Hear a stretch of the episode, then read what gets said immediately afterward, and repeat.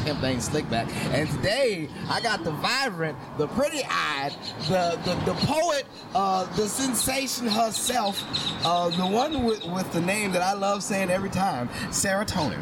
Oh, what's up, Sarah? Hello, hello. Thank you so much for having me here. You're welcome. Oh, this is good. It's good to see you. It's a nice day, and it is very weird to say that we are here at Avant Garden on a Thursday. Definitely. Listen. It feels great. The sun is out. I'm just like, I just want to sit here and just tan. Yeah, it's not. It's not. It's not a bad day. Like, it's not as hot as it could be. Mm-hmm. Like, because we know it's gonna get hotter. Because it's, it's just the beginning. It's just the beginning of of the terrible heat that that Texas can bring. But, Oh, yes. You know, I'm glad that we got to pick a good day. These birds is wilding though. I'm it's always something. With, it's always something. But they ain't, they ain't gonna be. They they're just gonna enjoy the conversation now. They So- know we're famous. They want our autograph. Sarah. So uh, you are New Orleanian. Uh, you you was born there. You you left at the age of 4 Mm-hmm. So you've been you've been in Texas since then. I have. Okay. So how do you like Texas? I miss New Orleans. Okay. Yeah. All right. Same. same Because I'm the same. I'm like uh, New Orleans. I mean Texas is nice. I do enjoy. Te- I don't want to live back in New Orleans.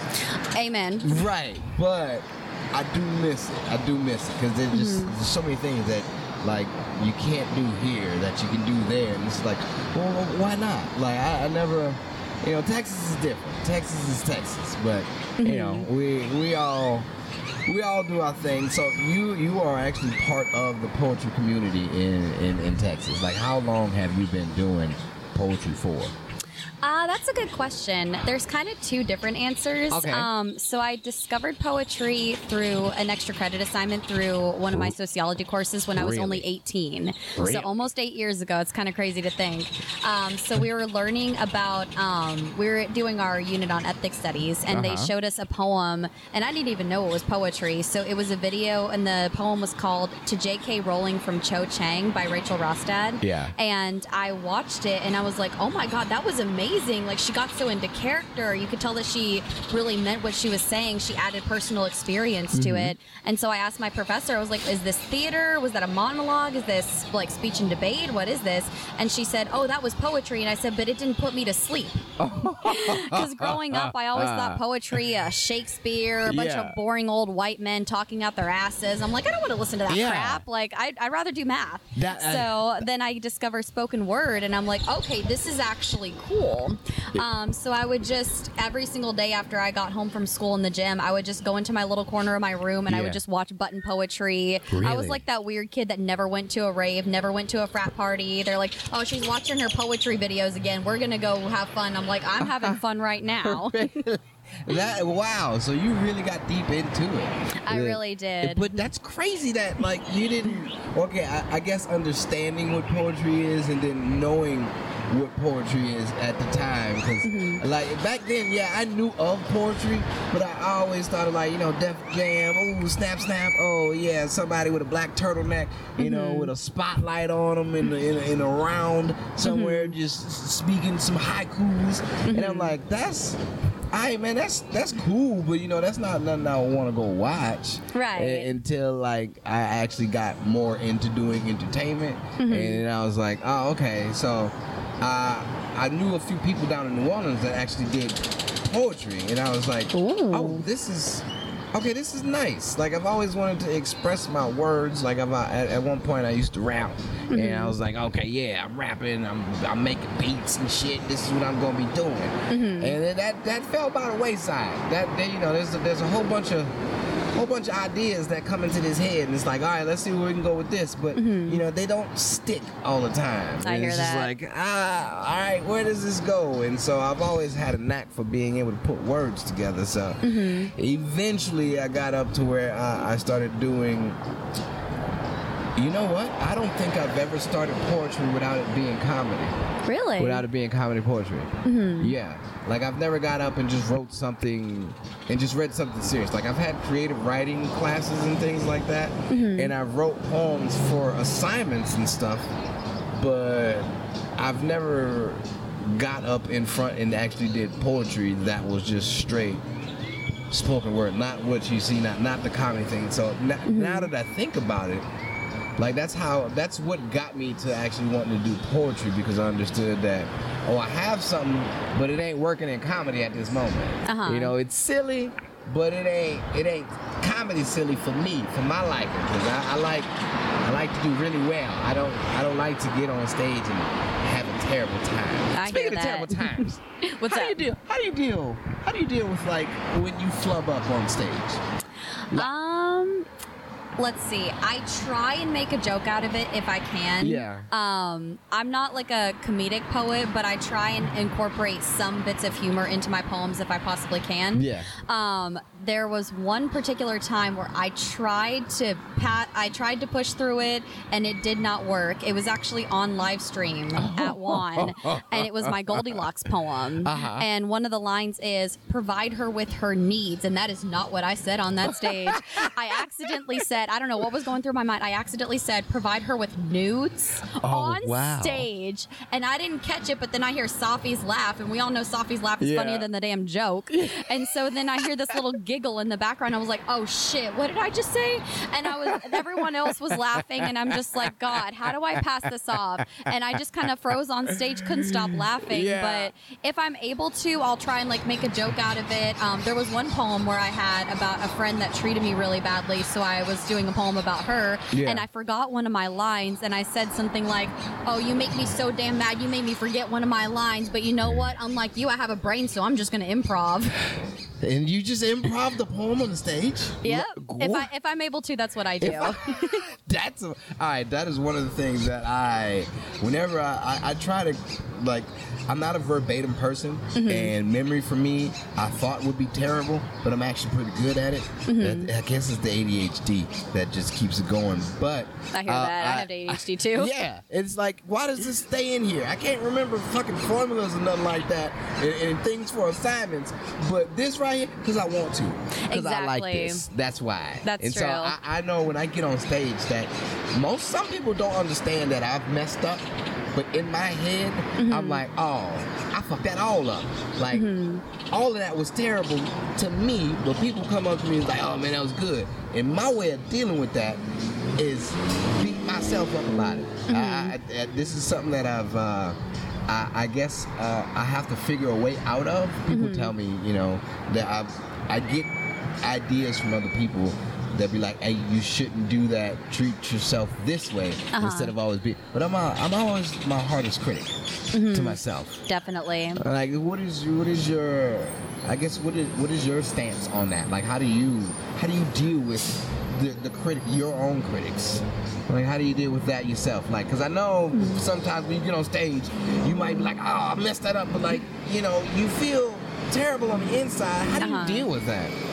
Um, I just kind of give myself a moment and just remind myself, hey, you're a human being. That is going to happen. It doesn't matter if it's a poem you've done two times or 200 times. Sometimes we just have little brain farts here and there. um, I remind myself that every single poet has done it or will do it at some point, Yeah. whether on a small stage, a big stage. I've seen it from, you know, even like big name poets. I've seen it on video. It it happens. Yeah. Unfortunate. It's unfortunate when it happens because it's like, oh, dang it, or like you're really trying to impress someone. that one time right here. I can't go back and do it again. Oh yes. Yeah. But I just kind of give myself. I'm like, okay, you know what? It's okay to feel bad about it. It's okay to be a little bit down about it. But at the end of the day, you're a human being before you're a poet. You're a human being before you're anything else. Yeah. And you're gonna make mistakes. But Yeah. as far as what I've seen from you, I've never seen you like mess up. Like ah. every time that I've ever seen you perform, I mean, you have me like holding my stomach to the point where I'm like, I need you to get off stage so I can get some oxygen, please. you know, I, I learned that from uh, cheerleading. Really? Uh, yeah, I was a cheerleader at high school and in college. So, Mm-hmm. Like, that was one of the things that was like, man, these people don't know what you're about to do. Mm-hmm. As long as you keep smiling or bring it on, also with the Vaseline on the mouth, so you you always I you remember always that. Vaseline on the teeth, so you always keep that smile open. Mm-hmm. And so I just that I, I I keep that in my head to where it's like, as long as you can keep going Mm-hmm. the stumble is fine. Like, if you keep going, people ain't knowing that you're messing up. Mm-hmm. So I'm like, oh, okay. You know, but and I gotta keep telling myself that because, like, most of the time, he was like, hey, man, that was, that was nice. He's like, okay. But in my head, I'm like, ah. So that's one of the mantras that I'm like, hey man, they don't, they don't know. They don't know. It's still, it's still impressive. Right. You know, so it's like, oh, okay, all right. Uh, me and these demons, we fighting though. It's Oh, always yes. Mm-hmm. back and forth. It's always back. And forth. What is your What is your memory process? My memory process. Yeah, how do you Let's how do you how do you memorize? Like where okay, okay, let's start this. Where where do you like to write? What do you like to write about? And how is your memory? Let's see. As far as where I like to write, um, it's kind of a paradox because Ooh. I don't do well writing in my own home because I'll get distracted by Grey's Really? Anatomy. So I have to be out somewhere. The All right, problem is that I don't write well sober. And I can't go get drunk at Starbucks. I mean, I could, but they probably would frown upon that. like my favorite place to get dr- my favorite place to write is Starbucks, but I have to be either drunk or high to do it. Pre-game. You got a pre-game before you get there. Okay, I feel Exactly. you. I just like bring like a shot of vodka, order one of those like peach little- teas or something like that. Just mix Boom. it, go outside. They don't know. Hot toddy. Okay. exactly, exactly. Um, so I usually like to write at like a coffee shop Yeah. or just somewhere where I can be outdoors. I do my best work when I'm in nature, when I feel grounded. Um, I usually like to write about my perspective on things. So I don't really have a lot of poems that are very much like this is who I am and this is how I'm feeling. It's more about this is my perspective on this Yeah. idea. So I write a lot about human relationships, human Oh, yes. mental health would be one of my favorite topics. Um, so stuff like that. And then what was the third question again? Oh, your memory. My memory. Um, so I wish my memory was better than it actually was. Yeah. Um, I would think that like because I love poetry so much, you know, I would be able to memorize it immediately. And unfortunately, that's not the case. It's not the case. Oh man, it's not the case. I unfortunately am not one of those people that can just grab it and go. Um, so I will have to rehearse it over and over and over with the phone, with the iPad, with the piece of paper. Yeah. And then by the time that I can do it without thinking about the words, by the time that I can literally just get on stage and be performing it with the choreo- with the choreography, with the emotions, with the facial changes, Mm. but my brain is somewhere completely different. That's how I know I've got it down. So I can be on stage doing the best poem of my life, and in the back of my head, I'm like, I could really go for some Whataburger right now. like that damn buffalo chicken sandwich came back. That's all I want right now, and I'm over here doing this damn poem. Yeah. Like when I can go completely somewhere else in my head, that's how I know I finally got it. Truly, as you as you know that you're an artist, when you just point out that it's not just the poem that you're reciting, it's Mm-hmm. also the motions, the choreography, everything else that goes into it, just so that memory can be there. Right. Like I, um, from time to time, I used to, and I noticed that this helped. I just wanted to try different things, Mm-hmm. uh, depending on what helps with memory. And uh, I used to dance. I used to be in a dance crew in Mm-hmm. college, and so I know that muscle memory is a thing. Mm-hmm. So I was like, well, all right, if I can get this muscle memory down, what if I recite my poem as I work out? That is so smart. Yeah. Yeah, so I, I started doing curls and started reciting my poem in my head. Mm-hmm. And because I'm very, I flail a lot Mm-hmm. when, with my hands and everything, it made it like 10 times quicker. And I'm like, oh, okay, because like me curling is just kind of like me doing my arm motions and whatnot. Mm-hmm. But also going over it in my head, it's like, it's sticking with certain movements that uh, as, Mm-hmm. as I memorize. So in my head, it, it's I I think of memorization as homework, and I don't like homework. Same. I never did mine. yeah. How I got through college, I don't know. oh my goodness, I fucking stopped. I was like, I won't do this no more. But I, I, I. So in my head, I don't look at it as memorization. I look at it as uh, something fun that I get to present to people as soon as I get it, though. Oh, that that is a complete game changer right there. Oh my gosh. So it, it I I, I, kind of trick my brain Mm-hmm. to where it's like, oh, you're not doing homework. You're doing something that's about to uh, wow people pretty soon. As soon as you as soon as you can get it, Uh huh. as soon as you get it, you good. You can go take it out. You can take it out in the street. Like it's like I'm inside building a little mechanism or a robot, but Mm-hmm. nobody can't see it yet because it's not done. But once it's done, I get to bring it to everybody, and everybody be like, "Oh wow!" Mm-hmm. And that's that's fun. That I like to think of it that way because Uh-huh. I think of it as like, "Oh, I gotta do this," or "I gotta go home and study." Mm-hmm. Yeah, I'm like, ah, I'm an adolescent. Like when it comes to that, I'm not what? I'm not listening to myself telling me to go study. Yeah. I never did that. I study five minutes before I got to get on, on, on, like before I got to go to school or five minutes before the test. That's Mm-hmm. That was when everything me. sticks. Yeah. Exactly. It's Yeah. it's fresh in your brain. I remember there was one time where we did the the WOWPS qualifier this year, and it was my first time doing it. What is that? Uh, the Women of the World Poetry Slam. Oh. So um, I didn't make it to the big stage, but I did make it to the qualifier, and I remember um, I was so excited. And Safi tells me after the qualifier, he said, "Sarah, that was the best I've ever seen you slam." And what he didn't know, and what he's probably not going to know unless he listens to this, is I that was the most unprepared I have ever shown up to a slam in my entire life. I made last minute changes. I took a three and a half minute poem and chopped it the hell down to make it a two minute poem. Right. I made so many different changes. There was one that I think I wrote it like on the back of my hand. I was kind of trying to like do the hand motion. I'm like looking at my hand at the same time. And he was like, "That's the best I've ever seen." And I was just like, "Oh my god, I so maybe I should show up unprepared more often." I was like, "Is this an ADHD thing where like I just Hey, show up the at the last minute Yep. and then I wow everyone, but then I memorize something and then at that point I'm like a robot. I, maybe it was the adrenaline or Ah, something because I ah. don't get nervous going up there. You don't I don't. ever? Nope. I don't get. I'm not afraid of public speaking. Oh, shit. I actually like public speaking. Is that weird? I, I yeah, yeah. Oh wow, that's awesome. You do have you do have a command of the stage when you get up there, Oh, and thank it is you. it is very comforting. Like I I like because you don't from just afar you're like oh she's okay that's you know but when you get up there it's like oh I'm here hey all right I'm yes I am listening. Like you and then you tell a re, a, re, a relative story Mm-hmm. that that either deals with like your personal issues or, or, or with a friend. And it's like we we friends? I've been knowing you huh? Like oh snap. Like i think i, I feel as if we've hung out together. After you recite a poem of yours i'm like man it feels like i really know her now. It mm-hmm. just it, you're, you're so detailed but you're so precise about what, what you like to speak on and it mm-hmm. is it captivates me every time. I'm like, all Thank right, you. Sarah. That, see, that's why those are one of those are people that stand out to me. Like you see poets, like everybody, especially out here, everybody's really good. Mm-hmm. Definitely like everybody's is. really good. But you, you see those outliers that stand the fuck out, and it's like, yo, this is awesome, and I want you to rub off on me. That's what I want. I want you to be infectious real quick, and just give me a little bit of what you got, cause I like it. You know, it's like Thank this is amazing.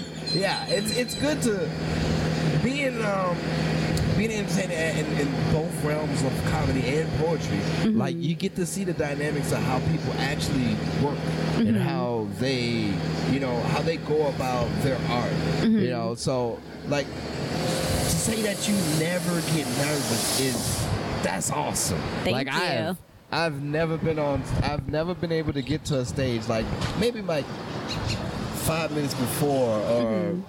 20 minutes before I'm cool. Mm-hmm. But like when it's time like I know my name is about to be called and then that's when the nerves hit. Gotcha. And it's like, how am I about to do this? Like, mm-hmm. how am I? I don't know if I can say words at this moment. Mm-hmm. But then when I get up there, the other person takes over, and it's like, don't worry, I got this. And it's like a flip switch on. Uh, did I say that? Right. A switch flips on. There we go. I a didn't even flip catch switch that. on. I was like, Yeah. that sounds right. I was like, this is. This is sounded right in my head, but yeah, a switch flips on, and then boom, you got this guy. But you are you are just always that person. Like you are that person on and off stage. Like you've you found your your your poetry voice, and Thank that's, you. That's that's awesome. Like I am. It took me a minute just to find my comedy voice, and like I think I finally got it. Mm-hmm. You Uh, do. Thank you. But but with with poetry, uh, there's there's so many personas and personalities that I feel that I like to take over, depending on what I'm talking about. Because I have a wide range of, of silly shit to just to, to mention. It's just like, all right, but depending on what I'm talking about, I I definitely have to kind of like change my personality. Like it's like my, I had one grandma, I had one poem about grandmothers. Mm-hmm. You know, I'm, I'm more soft and subtle when I go ahead and mention that. But I also have the poem about bidets. And exactly. So it's she's doing it. Yes. That is one of my favorite poems. That and the eyebrow one. Yes. Like anytime I let someone see me without my eyebrows, I got two words for you. Happy Halloween. Yeah.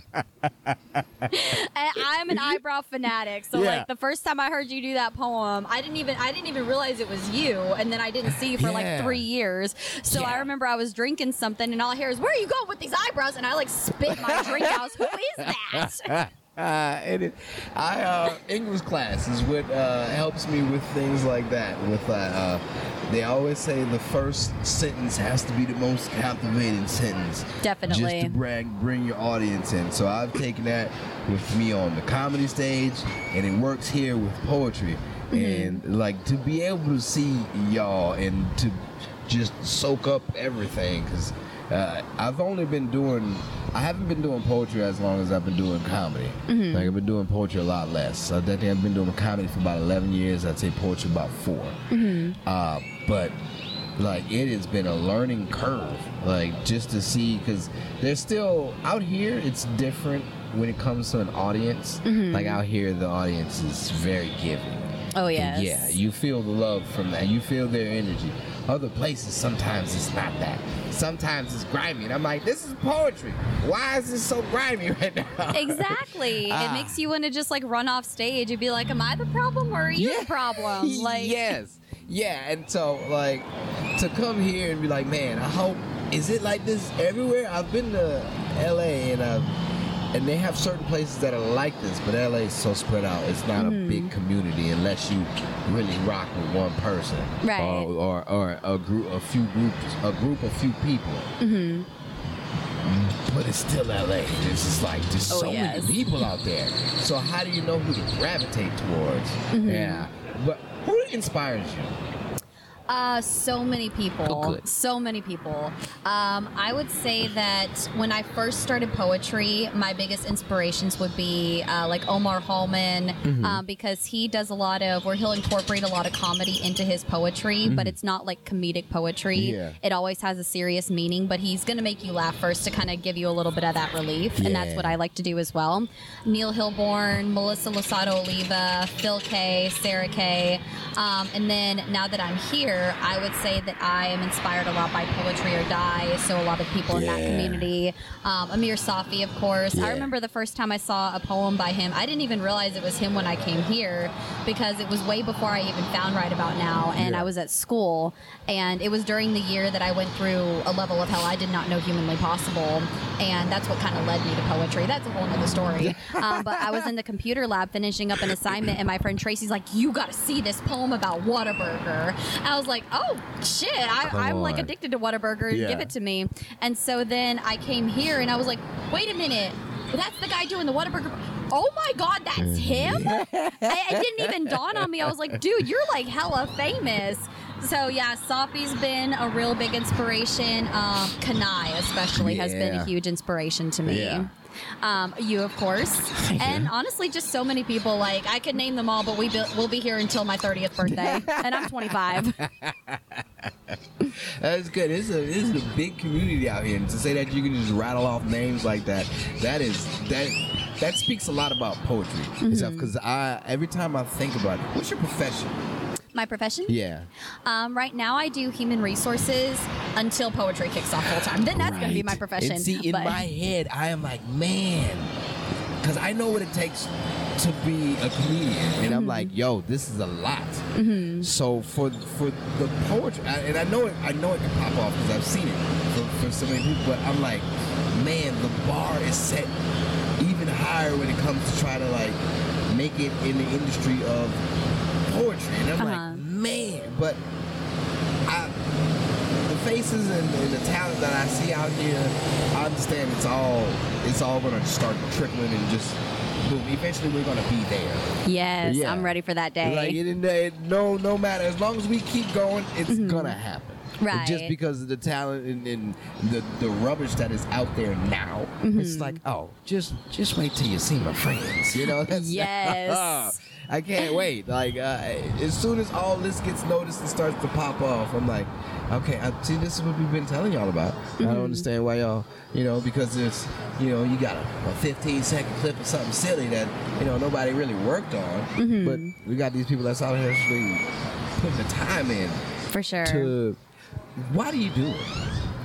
Um, so there's a bit of a story behind it. You mind if I tell? Go, go for it. So, I would say I kind of started dabbling a little bit in writing poetry when I turned 20. So, that would have been my junior year of college.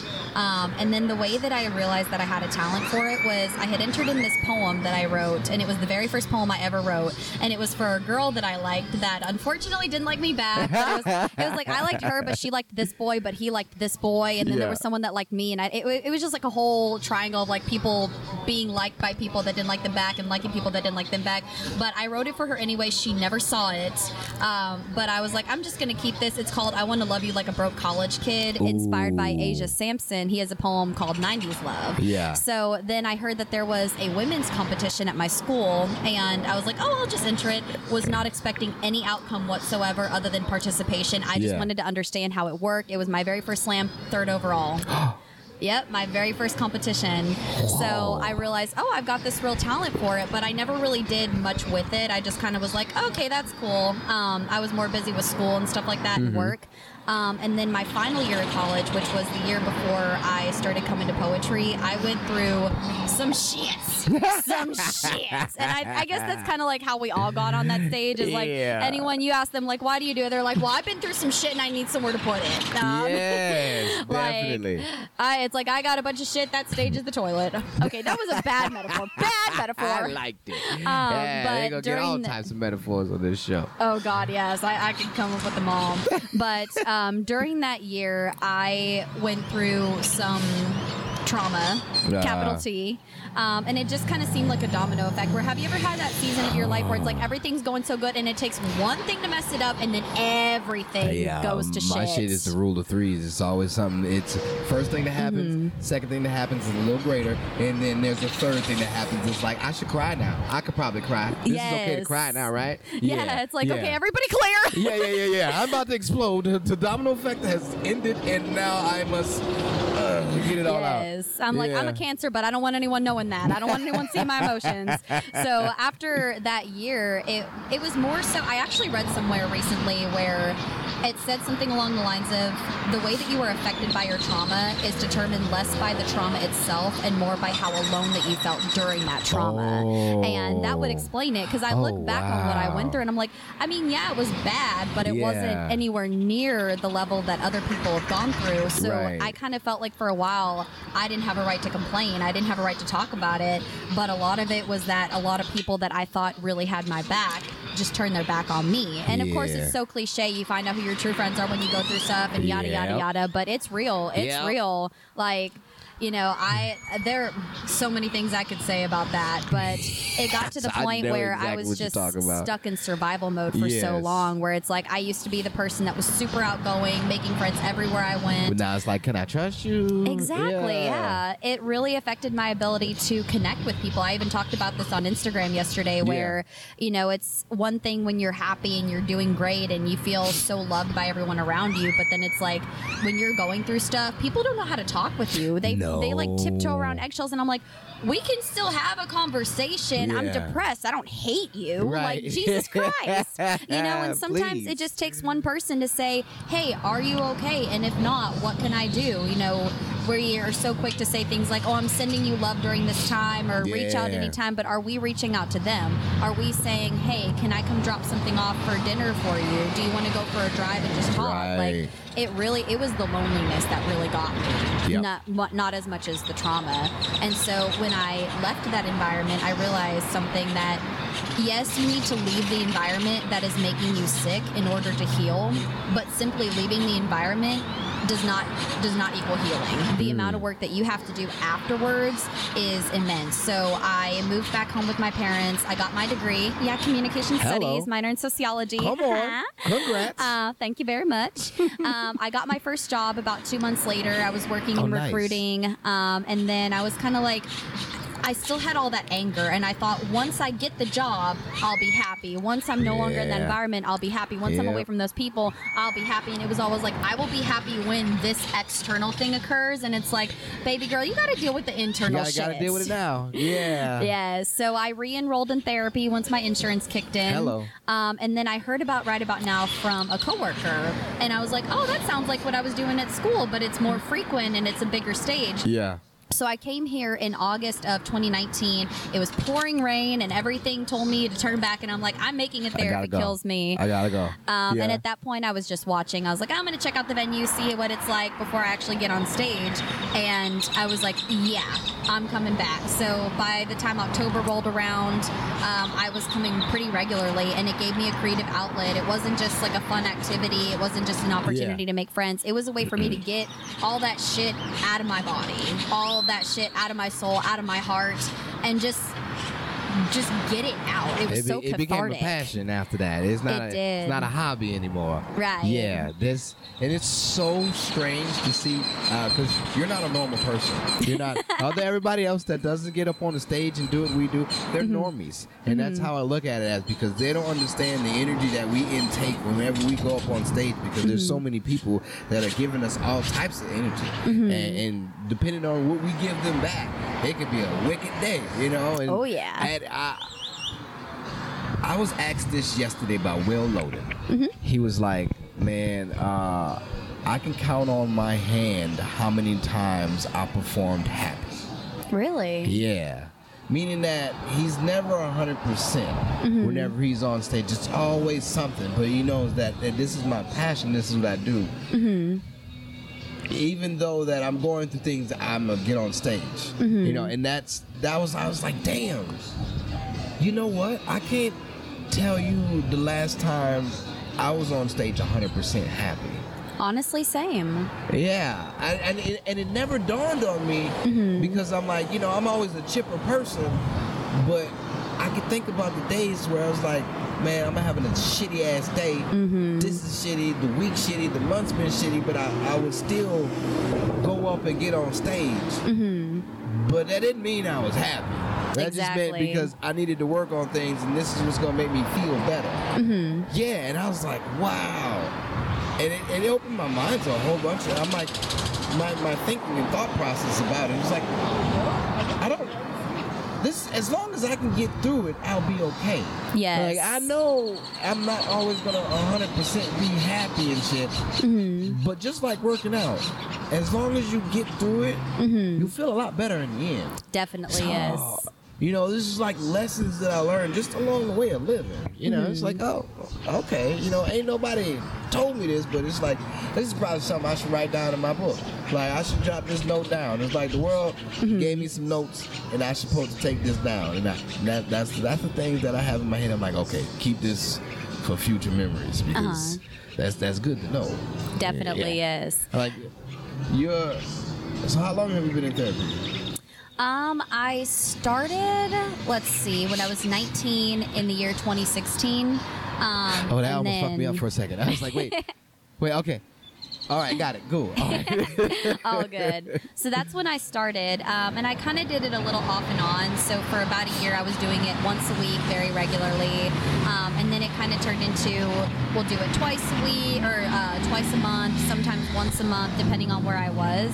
Um, so now it's more of like a case by case basis where she's pretty much like, yeah, you seem to have the tools that you need, but if you know things do get to that point, or you know you go through a season, it's like you're having a really hard time bouncing back then just come back. Um, and I'm a huge advocate for mental health. I Yeah. say that I believe that every human being should go to therapy at least once in their life. Personally, I think therapy should be built into our life the same way that doctor's appointments are, dentist Yeah. appointments. Like, Like we're seeing doctor. months. Yeah, I Yeah. agree. Okay. You know, we should just be able to I have was just someone gonna talk ask you. to. I was gonna ask you. I was like, so when? Because in my head, therapy is like, oh, you need to do this because to to work things out, Mm-hmm. and you need to see this person frequently. But am I? I'm like, how how does that go? How do you go about finding a therapist, and then when you have this therapist, is this Mm-hmm. forever, or does this stop at some point? Now you know when you can stop. Um, honestly, that's a great question. I think that it's something that you and the person would have to discuss Yeah. um, because there can be so many reasons why someone goes to therapy, whether it's because they're dealing with, you know, a mental illness and they're having trouble coping, or maybe they are just going through a really bad season in their life. Um, there have been so many reasons why I've been in therapy. Like uh, when I started therapy, it was more so because of a trauma that I had gone through. And then at one point, I was in this horrible, horrible job. and I was literally like, my, my therapy sessions were literally just me roasting my boss because I couldn't do it to his face. Okay, Um, yeah. I think Okay. one thing that I really struggle with was the transition from high or not high school, uh, college to the work world because I Ah. had always been the kid. I've always been the outsider, the one that just like never fit in. Yeah. Um, I've always been kind of a black sheep, kind of the the one that does things a little bit differently. Yeah. Like she she's cut from a different cloth. Hence like why they're the normies, and you're the entertainer. Exactly, exactly. um, but in one aspect of my life, I had always excelled, and that was academics. So I was always the You kid that like had very a very studious. small- Oh, thank you, thank you. You're welcome. Like, It's oh, like you the random, the gifted kid with college. Hell yeah, that's awesome. For sure, thank you. But um, I think like I was always the person that like I had a select few friends, but I never had a big group. Um, I was never good at sports. I have two left feet, and so academics was always my thing. And I didn't have poetry as a kid. I didn't even Yeah. start it until I was already an adult. So academics was always my thing. So all of a sudden, I go from 16 years of you know being good at this one thing and being praised for it, hardcore Oh. to I just got stripped of my identity. Where else am I supposed to go? You know, now I'm a employee, and it doesn't matter how smart you are. It doesn't matter how good your GPA Nah. is. It's like they give you work, you do it. Welcome it. to the world. Welcome to the working world. Oh God, that was so hard on me. Oh, my God. It was it was scary. I was like, oh my God, I'm expected to be this completely different human Yeah. being, and You're I don't know how to handle this. The floaties are off. Yeah. Right? It's Yeah. like swim. I'm in the deep just- end, and someone's pushing my shoulders. I said swim. right. I ain't never been. Ain't nobody taught me this part. I don't know Exactly. nothing about this. That j- I just. I'm, okay, just do it. All right. right? Like that And- scene from Toy Story. Remember your training? I don't have any I training. don't have any And we ju- we when we get through it though, that is that, that's the crazy do, part we about it. do. It's like, how the hell did I do this? Like that's like me learning stick shift. I Mm-hmm. bought my first well, the first car that I bought it was stick shift, and all the rest of my cars have been stick shift since then. Uh-huh. But I never knew how to drive a stick shift Mm-hmm. before I bought a stick shift. You just kind of Uh, learn. uh, yeah, yeah. I, I learned by driving it home from another state.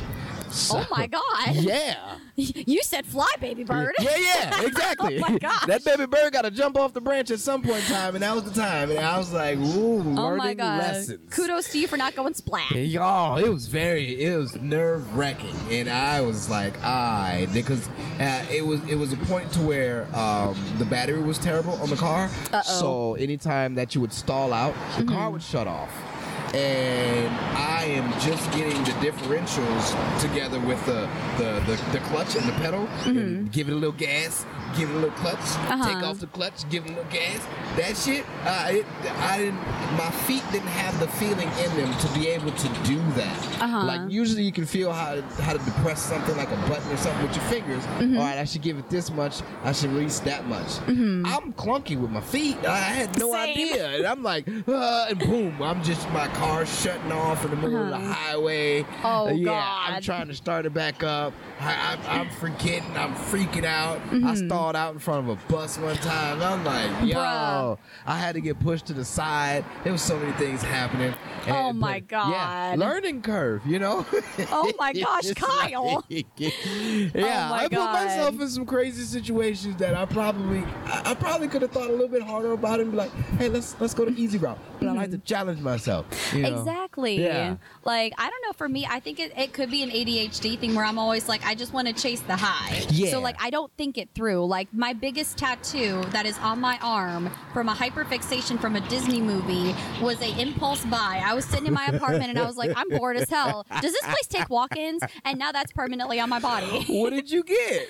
Um, I don't know if I can show you, but if you've seen the movie Encanto, it's Yeah. a candle and it's big. What? You Yep. have the Encanto candle on your arm. I do. And nobody told me not to work out after the Yeah. candle. Nobody Oh. told me, nobody gave me discharge instructions. So they put that plastic film on me. Hey. I go for a run the next day. Sweat all of that ink out. Yeah. Oh, yeah. Oh no. it all down. I looked like I looked like Spider Man, like shit. shooting ink everywhere. Oh, um, no. Got an infection that burned like hell. Oh. Um, yeah, thinking's not my thing. I'm, I'm more of like just That yeah, is just do, so just do. Impulsive. Yes, like wow. Oh my god, like Is that the only tattoo? I have six. Okay. Okay. Huh. Was that so? Was that the first? It wasn't the first, was it? Um, so out of all six tattoos that I have, only one was planned. All the rest were impulsive buys. Okay.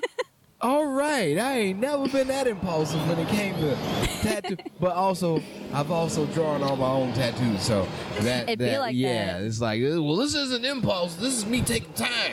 And yeah, uh, just me being different. That's. I do like your tattoos though. Thank you, thank you. Like I, I want to go back and get more, but uh, at this point in time, it's like I gotta prioritize. It's like I hear that. I hear that. Like my dad was helping me build a budget on Excel, and then I gave it back to him, and he said, "Take tattoos out of the budget." Like I was like, "I'm sorry, it needs to be in the budget. Like if I need to shop at Aldi for a little bit, or if I need to get my clothes from Walmart just so I can get this nice little You definitely tattoo, gotta like have it in the budget. tattooing Exactly. is nowadays it's, it's, it's, it's gotta be part of it because tattooing is expensive. You It don't want is. just nothing shitty on your body. That- that's Exactly. forever. Right. yeah, you definitely. I, I, I, I never I never set aside anything Mm-hmm. when it comes to tattoos. It's always impulsive, but I know what I want. Same. I know what I'm gonna get. Mm-hmm. But it's usually one of those times where it's like, hey, you wanna get a tattoo?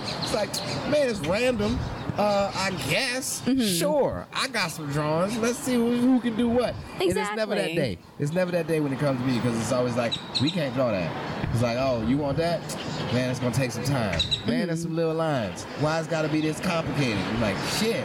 Alright, you know, so it's always I come back and now I'm invested in this. And mm-hmm. now it's like, do I even want to spend the money on this shit now? Like, god damn it. Now Same. yeah, I'm de- I'm deep invested now. I'm deep invested because I've came back, saw many people. Oh, this Mm-hmm. person can do it for you. Not now I'm in it. So it's like Right. ah, I can't back down now. Mm-hmm. At that point, it almost feels like a business proposal. Yeah. I'm just like, this is supposed to be fun. Yeah. Like, I know for me, it's like, I, I guess impulse was probably the wrong word because it's like I've always known what I wanted. It's just setting aside the time has never been the. Yeah. thing. Like, but I've got um, a penguin on my left shoulder that's a matching tattoo with my best friend Ashley. Yeah. And I remember being so nervous about that. I lost sleep over that tiny little penguin. And then her and I, I was squeezing life out of her hand. And then I was like, all right, go for it. And then I hear, but I don't feel anything. Yeah. So then I look down and I go, Big Smiley, you doing anything? And he goes, I'm done. I'm like, Uh. you're. Do-. There's a penguin on my shoulder. So I was like, oh, that's not that bad. And then I got on my each of my shoulders, the back shoulder. Yeah. I have a quote from a poet from right about now. Actually. What? Yep. That's dope. Yep, Jennifer Nicole and Southerly. I have on my left shoulder it says I will not apologize for existing with Jennifer's initials. And then I have I am on purpose on my right shoulder with Southerly's initial. Come on. Yep, That's dope. That's keeping it in the that's keeping it in the community right there. for That's sure. Hell yeah. I tell people I'm like, quit with these amazing ass bars because I'm not made of money and I'm not made of skin. Right. Well, I guess I am made of skin, Yeah, but we could just be a whole quotable walking billboard. Yes. I'm saying I'm just like dope. instead of signing your books, just tattoo your quotes onto me. quotes are quotes are pretty dope, or, or especially on people in certain places. It's like, mm-hmm. let me see. Like oh, that. that is good. For Yeah, sure. You really enjoy. Yeah. I what like tattoos quotes. do you have? Okay, well, all right. So this right here is my interactive tattoo. I put it up against my face, and it's the it's the smiley smiley Joker face. I love it. yeah, yeah, yeah. It actually it's got color in it and everything. I wanted to go and have it glow in the dark, Mm-hmm. but this hurt like a motherfucker. Oh shit. Yeah, so I was like, one and done, because I wanted to get one on this side, like happy, sad, Uh-huh. like that, you know, uh, laugh now, I'll cry later. This took two weeks just to, for the swelling to go down, Ooh. and it still hurt. Like I Really? mean, not not bad, Uh-huh. but like you see how fat my hand is now. So you know, and I do construction, so I had to wear a glove. I had to wear a latex Ah. glove on top. I had to have it covered Uh-huh. and put the latex glove on, and then put my work glove on.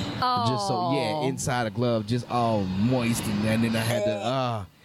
And I, was can imagine like, the heat, "Golly, working in the heat too, Oh, is probably so not itchy. helping. Oh my goodness! And then the glove barely fit because I'm got I got like two pairs of gloves on, and my hand is swole, swole. Oh, my so I'm like, God. ah, this is you know I got small gloves, Uh-huh. and this is like I got a medium sized hand now. And this- Right. This, shit ain't this shit ain't working. And Uh-huh. if I ba- I brush my hand up against anything, oh my goodness. Mm, that is a level of pain I hope nobody ever has Oh. to experience. I know all about that. Like I went swimming. They said that you're not supposed to go swimming four to six weeks after a brand new tattoo, but my dumbass got that in June because I'm like, oh, happy early birthday to me. Yeah. So then my friends throw me a birthday party. They don't tell me what we're doing, and they Oh. threw me a pool party. Gotta get and I was like, okay, well, I love y'all so much, and I appreciate the sentiment, but do y'all understand what I just did? So I got in the pool anyways after only three weeks, and yeah, Did that you was keep not. your arm out the water? Or you like Nope. fuck it? I just went right splat- in. we have been drinking, we have been smoking. I'm like, I'm getting in the water. I am getting in the water, and you know what? If I go to the hospital, I go to the hospital. Is this with the Encanto cha- candle? Is that that? Is that the one? yeah, and it takes up a good chunk of my arm too. I was like, oh, "Welcome to the world of serotonin. We write poetry and we make bad decisions. That's what we do. Are you gonna here. get it covered, or is like fuck it? Are you are you gonna get filled in, or are you gonna just leave it as the Encanto candle, or are you gonna try to like, get a sleeve piece to cover it or something? Um, I want to get some color and like fill it in with some color. Yeah. Um, but I've heard that colored ink hurts like a bitch. Yeah, That's what I've heard. I don't know if that's true or I not. got color here. This is my other one.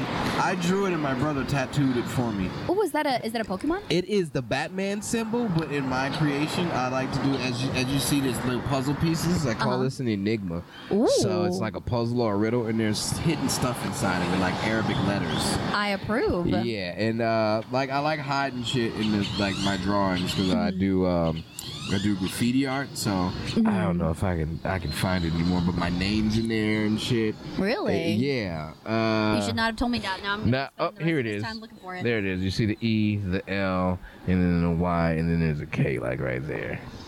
Bro, I see it. Yeah. So You yeah. hit that good. Yeah, yeah, yeah. I literally would have been studying your entire arm for the next Oh, two hours like trying an to find Arabic it. letter right there. Uh, these these just did not age well. I understand with the lines, but yeah, uh, like the, the guy did pretty good. He did Man, pretty good. So yeah, there's there's good. there's many there's a Jamaican flag in there, like right there, a little Jamaican flag, and then my brother has Superman, so I'm a Batman person. So Superman, Batman. I love yeah. that. Yeah, Ways to and connected. Right, right, right. People people look at it and people like, man, what the hell is that? I ain't never seen that before. It's because I drew it, and I don't think anybody does shit like that. So that's the only reason I do things the way I do is just because I want to be different. I want to stand Right. out. You know, that's why I come up with the shit that I do, and it's like, oh, okay, because I've always been a kid. It's like, oh, little, little small motherfucker over there. Ah, you know, it was like, well, I don't want to be lumped in with all just the rest of small people. I want to be my own small person over here. So you know, I do things to stand the fuck out. Exactly. You do what you got to do to make your name heard. Like, yeah. You know, sometimes people don't understand. It's like when you've been the odd one out or something like that, or you've been the one that just doesn't fit in with everyone else. It's like sometimes that's for a higher purpose. Yeah. And, you know, when you're an adult and you finally find that voice, you can understand where it's coming from. But it doesn't change the loneliness that you experienced Nah. at the time. Like, I remember being the kid that didn't want to do sports, that, you know, was more into writing, that was like, you know, instead of trying to talk to the other kids, like the other kids got in trouble for talking. I was the one that was like, speak up. Oh my God. And so when my teachers that knew me as like this quiet kid in the back, they're like, she gets on stage and does shows. I was like, yeah, but then I go into my little corner in the back of this room. I was like, I'm still that kid, just in my own special way. I'm one of those kids. I was punished a lot, so I know what it's like to be alone. Mm-hmm. So I don't mind it. I know how to go inside my own little head and do my own little thing. So now, when it when it comes to me actually having my own little safe space to go to, Mm-hmm. I love it. I don't I don't care to like. I, I love to be around people, and I like make people happy. People like, oh, Kyle, your smile is infectious. It makes me feel so warm inside. It does. Good, good, good. I like that. I can't keep giving this to y'all though. I'm gonna go back in my little nook and hide out for a little while. Right. Yeah. And even if it's something that you do, I mean, that's a great quality to have, but it shouldn't be an expectation Right. on you. right. I think that for a lot of people, they see someone that has a great energy about them. They see someone that has a great aura about them. Someone that's just full of light and love. They're like, "Oh, let me go get my straw real quick," and it's like, Oh my "Calm God. the fuck down." Yes, I was just. I have a whole that. ass poem about it too. It's like, like, I don't drink. You can't drink all of it. I need to go replenish. You know. Oh my goodness. Uh, I can only give you a little bit. You know. Why you gotta take my light? Uh, like Right. golly. why can't they just use it as inspiration to find theirs you Right. know like i don't think i don't think people understand that at the end of the day even if someone has a certain quality about them like they're very loving and they're very bright they're very cheerful at the end of the day they are human too Yes. and how do you know that's not an act they're putting on Right. how do you know that's not something that they mustered every ounce of energy that they had for that day just to get on that stage and make you smile and then they get home and they're like how did i make it without falling asleep at the wheel? How? Yes. like, I know that all too well. Like I remember um, being that person that I was always told, like, "Oh, I love your energy. You have such a great energy about you." And then, you know, when I went through a depressive episode in my final year of college to the point where I almost died from it, and then, Mm. you know, that kind of made me isolate. And then when I finally come out of that and I'm finally getting back into the world and becoming a human again, really, that was a common theme. Was like, "Oh, I miss that energy. I missed your energy. You didn't miss me. Where were you? You weren't calling me Right. whenever you, I went you quiet." just here for my energy. Yeah. Yeah. I'm just like, oh, uh, uh, here, Oh. how about I tattoo the word energy on my fist and give you some right Give now? you some. Knuckle sandwich, you hungry? I love it. Coming with the punch. Hell yeah. Exactly. Yeah, I ah gotta gotta save our energy, man. You gotta rest. And I've learned that because uh, coming from New Orleans and then being out here, Mm-hmm. like what I did down there compared to how I'm doing it out here, I'm like, all right, I'm not as prominent on the scene, but also my mental is Mm. nice. Like I I I'm I, I don't there's not a haze. I don't black out from certain things. Like I remember what I did the day before. You know, back then yeah, I was just drinking. Oh, Fucking yes. wake up like yeah, fucking two hours of sleep, go to work, fuck get off, and then what's up, oh Kyle, what's happening? Here's a beer, and it's like ah, that one's on me, and just rah, fucking thirty six years of my life. Yep, just I remember those haze. days. Oh my goodness. I get out here and I'm like, oh, I can take it easy. Mm-hmm. Like people are, and then like, I like the feeling that people kind of miss me as I as I'm like, oh man, where you been, man? I remember you. Uh, Mm-hmm. Good to see you. Oh man, good to see you back out and shit. And I'm like, Mm-hmm. yeah. I mean, I ain't I ain't really going nowhere, but you know, I'm I'm here. Mm-hmm. Yeah, I just I'm not always out. You're not gonna always see me because Right. I'm an adult and I have adult things to do. Yes. I can't. It hits you hard. Oh, I can't. I know. I wish I could continue just to be out every day of the week. Texas is a mm-hmm. lot further than places in New Orleans, so I can't mm-hmm. just walk to the next place that I want to go to. Exactly. Out there, it was really easy. You could just hit your ride, fucking walk to the next spot, whatever, however it was, pop, pop, pop, just like that. Mm-hmm. Save gas. You can go for a whole week on, depending on where you're going. Probably like fill your gas tank up, however much that is. Fucking, you probably won't have to fill it up again till probably like Friday. You know? Damn. Yeah, everything's nice. so close. Everything's so close. Mm-hmm. The furthest thing is probably like 20 minutes away. You know, the next place is I probably mean, like that's like the closest thing. exactly, and it's so, it's so wild when you see them like, okay, this is new. Mm-hmm. All right, I'm not gonna be, uh, I'm not gonna be able to be everywhere. It's just, I, I just can't. Mm-hmm. I, I don't want to. I also, I'm, I be tired. You know? Yes. You get older, man. You gotta get your rest in. Oh yeah. Mhm. Nowadays it's like, okay, did you take your nap before your show? Okay, well you're gonna be a cranky bitch. Cranky motherfucker. Yeah, I be trying. I be thinking about taking naps. Uh, I believe. Uh, I'm not sure how I got home, but I think I caught a few naps on the way home, and I was like, "This is dangerous." It's like shit. It's like, Yeah. oopsies. Okay, I know what I need to do. Right. I wasn't sleep sleep, but I was driving slower than a motherfucker, just listening. I'm like, is, is this a 30? Oh, it's a 45.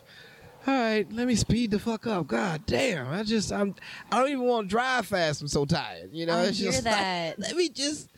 Ah, but yeah, I've I've been learning. I've been learning to to take my time. Mm-hmm. Like, hey, you can do all this shit for the world, man. That that shit's gonna come. Mm-hmm. Like, take your time because you only got one of these, and you don't want to burn that shit up. Don't burn the life up. Like, you know, you got that energy, that battery energy cell during the day, and you know if you don't recharge that motherfucker, you only got so much at the end of the day. Exactly. Like, That's don't a poem. burn it up. Yeah. Oh, that's good. All right, That- that is a poem. That, Workshop. that is a poem right there. so, um, for you, other than you know taking your time to yourself, Yeah. uh, what are some other things that you do to preserve your mental health and maintain a Oh, status? I smoke a lot. I hear that. I, I hear that. yeah, that's that's one of the things that I do. And often from time to time, like uh, a few months, like I, I give it a few months, but I go on an acid trip. Mm-hmm. Like I take a take a good dose of acid, and I sit at the house and I think about things, Mm-hmm. and I, I just want to see. I, I try to think about where I want to be, and like as I progress with my profession, Mm-hmm. and that's that's such a good time. Like I, I do it ever so often. but When I do, I have to make sure that the home is everything is how I, I need it. Like I need to I need that that safe space. I need to be clean. I don't need to see any clutter. I Oh, need yeah. to, I need all the clutter gone. I need things to be cleaned up, and then boom. I mm-hmm. go ahead and have my time, and I sit down, and I, I I'll be ready for the world after that. Mm-hmm. Yeah. Also, every Thursday, me and my friends from work, we have a recharge, and basically we uh yeah we after work we go out to the forest and we smoke. That sounds heavenly. Oh, it is amazing. I'm gonna show you pictures after this of where we been. Yes, and please. Yes, it is a good. It's like just to to be like reconnect with nature. We saw deer today. Yeah. Oh dear. Oh. it was so because like we've been we've been walking these trails for a minute now, like for about the past few months, every Thursday for about the past two months lately, and hmm. so it's just like, you know, we've never seen any wildlife out there. Hmm. This time we actually saw deer. Oh my like the deer were like right there, and I got pictures and everything. I was like, oh shit. Okay, there's nature out here, and everything just felt connected. I, I get off. I feel like all of the the, the weekends and the weeks woes just kind of like, ah, it'll be all right, man. You know, they just, ah, and then I, you know, come back to the come back to reality the next day and just be like, all right, deal with the world. I'm I'm ready to deal with whatever is coming. It, I feels like that is my battery recharge right there. My my Duracell battery, like that's the C battery. The daily on, I'm working with. You know, I got like a triple A because I'm small. I see other people will be double A. I'm triple A. You know, so you got to be careful. You gotta. so I, I got to make sure make sure you recharge, man. Uh huh. Yeah, That's a good idea. yeah. I wish a lot of other workplaces will like incorporate that, including the smoking. Yes, that would be helpful because I mean, just I see the things that uh, I've built an Amazon for people, and like uh, I worked at the Amazon warehouse, and oh, not Amazon Academy, but they're all kind of the same, kind of sort of. When you're in there and you just see the people, and it's just like y'all look like little drones, just. Just oh, you got to do this. Oh, you got to do that. Doof, doof, doof, doof, back and forth, back and forth. Just late hours and shit. Working night shift, and it's like you don't do nothing else besides this. This is your life. Like to see somebody work night shift, like that is a different. That that's a different world all oh its own. God. Like I, your body is your your body does something different when you acclimate to a night shift, Mm-hmm. and just to see those people just working like worker ants, just Mm-hmm. like uh, going through the motions. Cause like you mentally, it seems like your body should be fucked up. Like you should be asleep, but you're actually out doing strenuous work right now. Mm-hmm. Right. And ah, and you just come back and they working twelve hours and shit, and I'm like, this ain't good. yeah. I did that for like six months. I made a lot of money, but I was like, I couldn't get accurate. It took me at least three months just to get back to like normalcy. Like I'm like, I don't want to do that no more. That was fucking terrible. And what that does to your mental, I'm Oh. like, you motherfuckers are stuck like that. Mm-hmm. Like this is your, this is what you do. Like you don't switch over the days, nothing. This is your life. Mm-hmm. I'm like, you rarely get to see people because your Yeah. time is at night. Like what are you doing on the weekends? Trying to catch up on sleep. I'm like, mm-hmm. and most of them work through the weekends overnight. I'm like, I can't. I, I That's no. making me depressed just thinking about that. I've never even done it before. Yeah, and I'm like, no, I. That, so that's why I I I continue to do what I do. That's why I continue to write. I continue to keep performing because I'm like, I don't want to be this Yes. because you oh can easily gosh. be that, and it's not bad. Not saying that it's a terrible life or anything. It's just like that ain't in us. Oh yeah. That ain't in us at all. No, we're too creative for that. Like, yeah, Exactly. uh-uh. Like even at work sometimes i have trouble concentrating where like even in my my notebook that i had that i had like my passwords and everything to all of my logins Yeah. in that notebook is so many haikus and i'm like the i know one day if my boss picks up that notebook which she would never do but i'm like if she picks up that notebook and sees what i wrote in there i'm collecting unemployment checks quick. Because like it always comes to me while i'm at work. Like one thing i'll do is if i get kind of overwhelmed or i'm like i've been staring at this damn screen so long my Yeah. eyeballs are going to disintegrate out of my head um, then i'll go for a walk outside. And my bosses they're so lenient. They're like sometimes i'll be gone for 30 minutes an hour at a time. They're like oh you're back. Okay i got something for you they're so chill. I love it um, but I remember one of my poems actually came from a nature walk where I was like, I take inspiration from a lot of the weird things that happened to me, like when I got a nail infection because the nail salon messed it up. They didn't seal it right. Oh, So then. I take off my nails and I'm like, why are my nails green? I thought it was like the Oh. paint or something. So I'm scrubbing it off and I'm like, Come that's on. underneath my nail. That's Oh, disgusting. shit. Oh, Ah. shit. I'm such a girly girl. Did you like, feel it? no, thankfully, Oh, but I looked at it and I'm like, uh, Oh. it it looks like the creature from the like the lagoon. It looks Yeah. like moss. It was Oh, nasty. wow. So I was like, okay, how about I make a metaphor? And sometimes I don't even think about it. It just happens. Yeah. Like I'm over here like, okay, I'm treating this nail infection. I noticed it immediately. I'm gonna get taken care of immediately. And I'm like, well, what happens when you go through a depressive episode and you try and ride it out, and the next thing you know, you haven't seen your friends in a month? Oh, thank you, brain. So I'm over here and I'm like, I'm supposed to be training the new girl, and all I want is the new girl to go away so I can write this poem. Like when I have a poem in my head Yeah. and I can't get it out, and someone's trying to speak to me, Oh I'm just like, I, in the back of my head, I'm just like, no offense, but you need to walk away. You need to walk I can't. away. I can't. Yeah. I, I definitely. I I I I, uh, I exclude myself. I'm like, yeah. Hey, ho. Because if I forget, I'm gonna go mental on everybody. Yeah. So let me Oh let me do this. Let me. It's right here. Mm-hmm. Let, it's, it's gonna be quick. Let me just let me just get it out. Yes. Because if I don't, I'm gonna have a fit. Ah, Same. Oh my god. I will throw like a little adult tantrum. Yeah. Someone stick me in a rage room with a mallet. Yeah, like, no, people don't understand. We're like, why are you so mad? You don't understand. I had some gold just now. That could have Mm-hmm. been that could have been a life or death poem. You just fucking made a race for my head because Mm-hmm. you coming with this extra shit. Oh, a friend told me. What's up? He was like, whenever you writing something, Mm-hmm. sit there and write it at that moment. Like, don't wait. Don't leave the area Mm-hmm. because once you leave the area, then you've you've transitioned to another area. Basically, so your thoughts in this area Mm-hmm. are still in that area. They're gonna stay in that area. So if you go through the threshold into another area, you've wiped the slate clean. So you've, you know how when people go in that would into a room, some shit. yeah, you know how when you go into a room, like, I forgot why I came in here. Yes. That's exactly that's exactly what's happening because you thought about that idea in that room in the in, in the room that you were before, but as you Uh-huh. came as you walked through the threshold into another environment, you've wiped the slate clean and you just boom. Wait. Oh why did I come in here? Yeah, That Fuck makes Chad so much sense. Yeah. Now I know because there's a poem that I'm writing in the back of my head, and now I need to go sit in the parking lot of my friend's daughter's Catholic middle school Hello. just to get this damn poem out. Because Yeah. I was writing in the back of my head when I was waiting to go in for the graduation, and I'm thinking about it. The poem is going to be called something like "Sorry for the Mess," and I make the metaphor of like my car. I need to clean out that car. It's bad. There's trash everywhere. I get shit about it all the time. So like anytime mm-hmm. someone gets in my car and they're just, you can see that they're visibly uncomfortable. Like, Yeah. oh, push it to the back. Just shove it to the back. and I make the comparison of like the mess in my head where there's so much of it, and I push it to the ah. back, push it to the back, but you can only do that so much. There's only so much room in there.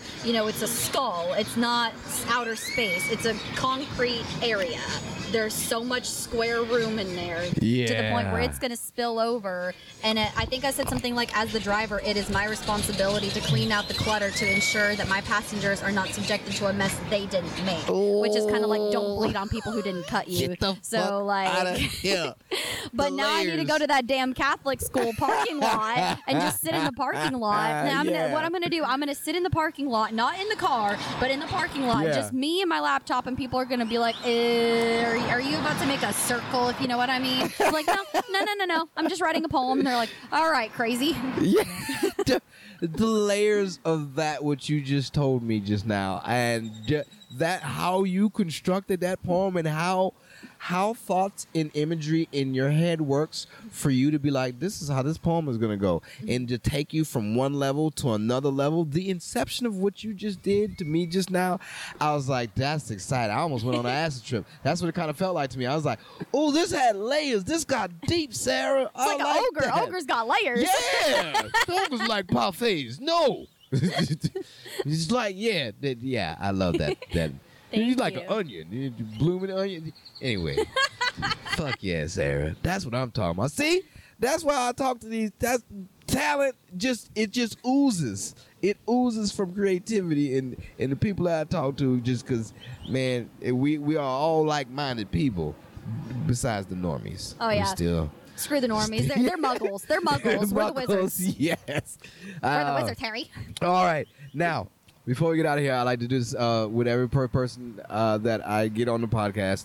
When it's their first time, I like to give them a, we play a game of choices. Okay. Okay, you got four options and four choices. Hit me. All right. Now you got to be one, raise one, sell one, and then have relations with the other one. Okay. Okay. And your choices are uh, mermaid, a mogwai, a Mexican, and a manatee. Uh, the second one, I'm gonna be honest, I don't know what that is. Oh, okay. Mo- mogwai. What's that? Gizmo. Gizmo. Yes, Gizmo's actually he's he's he's making a resurgence. Mm-hmm. He's uh there's um a show on HBO, Netflix or something like that Mm-hmm. uh, about Gizmo now, and I'll, I'll show you what Gizmo is. Gotcha. In just a second. And you know what a manatee is? The Oh, sea course. cows. Okay. Okay. Good. Sea good. cow. and this is oh, this is Gizmo. Gizmo Gremlin. That's Gizmo. Oh, that That's a thing. Mogwai. Oh God. Yeah. I remember that thing. My Okay. friend's daughter made me watch that movie. Ah, yes. And she was five years old. I was 24. Oh. She had to hold my hand. Oh. She had to hold my hand. Yeah. It's gonna Hey. be okay. No, Yeah. it's not. That thing's gonna crawl through the TV like Samara from The Ring, and then we're gonna have a situation, and then your mom's gonna have to understand the concept of I'm not watching that kid anymore. Uh, oh yeah, that that movie is uh at my age it did yeah uh, yeah it's kind of scarring. Oh, yeah. it is. Yeah, but that's that's that's what a mogwai is. So you got a mermaid, mogwai, Mexican, and a manatee. Be one, raise one, sell one, relations with the other one. Okay, be one, sell one, raise one, relationships. Yes. Okay, I would be a Mexican. Okay. I would sell. I would sell the gremlin, Okay. Okay. Selling the mogwai, black market, getting a lot of money. You good? definitely. Yeah. Um, I would have relationships with a mermaid because women. Lovely. Yeah. Um, Mer people, Netflix. yeah, Check it out. exactly. and I mean, hey, I, I apparently I vibe well with the water signs, so you Hello. know. Um, Water and sign. then I would raise. Is it The raise? manatee? Yeah, Yeah. I'd raise the manatee. Yeah. Okay. Okay, that was quick. That was really good. you you you were straight to it. Some people have a difficult time. It's Really? Like, we, oh yeah. Oh yeah. I've had somebody on here like the last twenty minutes was like, all right, so I'm a, so I'm a, wait. They think they overthink gonna- it. Oh, do they? Yeah. Oh, it get because there's certain stipulations depending on what you got. Mm-hmm. Uh, if you are, if some people want to be a mermaid, if you're a mermaid having relations with a mogwai, Mm-hmm. can't get wet unless if they do get wet, then the other gremlins pop out, and you can't feed them after midnight or you'll cause a whole world epidemic, and Mm-hmm. you got to be careful with that. Uh, but you know, so it all depends on how you're gonna do it, and Mm-hmm. uh, some people say, well, I can't be a mermaid because, like, you know, how how am I gonna have relations with a Mexican if I'm a mermaid? Mm-hmm. And it's like, well, Jason Momoa is a mermaid, and they're like, oh shit. Okay, Yeah. so then like, well, hold on, let me do this over again. And, uh, yeah, and there's so many, there's so many avenues that you can take it. Mm-hmm. Uh, the last person, Will, shout out Will, he uh, he said he was gonna be a mermaid married to a Mexican, so they can have good fiesta dishes. And I am ruining it, but he went on a tangent that, oh my god, like, and he said, yeah, we're gonna have beautiful, uh, just like you got to go back and listen to to Will Loden uh, explain his b1 raise one sell one fuck one. His cho- his game of choice is just amazing. I'm like yo i ain't never had somebody take it that deep before. Man. like yeah he had certain dishes for certain days for yeah with the with the I gotta listen to this. oh it was really good it was really good. I haven't put that one out yet, but you know these are all they all backlog, so you know keep on listening. Uh-huh. Uh, but yeah, man, let everybody know where they can find you at, Sarah. Um, so you can find me on Instagram at sarahtonin621. That is S A R A H T O N I N 621, which is my birthday's coming up. Oh, up. nice. Gemini Cancer cusp baby, you know. it's that way. I'm going to be should have seen the hand. It 26. Oh my God. I'm turning 26. Hello.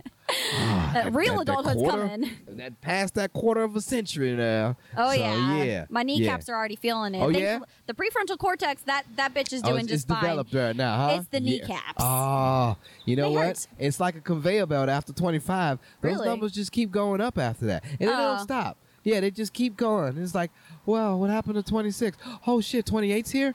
Oh, 28 was nice. What happened to that? Oh, shit, 32's here? Oh, that was nice. What happened to that? And just shoof, shoof, shoof. Damn. Yeah. yeah. Oh my it's cool, though. You know, you're probably going to stay like this for a very long time, though. You know, I've stayed like this for for for quite some time. Uh, th- the stress is coming though, as you can see. There's little grays popping out. And I can't- Where? It there's some of them. I don't know. They're they're they. I got the bun up, so you might not be able to see it. That's I called know- imagination, honey. Yeah, I, I got a good gray. imagination. It's one of them. I can't really find it at the moment, but I know it's coming. My mama and my daddy got all gray. My brother, he gray. He 42. And it's like, it just runs in the family. I know if I stay less stressed, though, all of them got kids, and I ain't got none yet. So, I hear that. hence why I don't have the grays like they got the grays. You know, that's So, understandable. My dad yeah. had me at 37 when bald very quickly.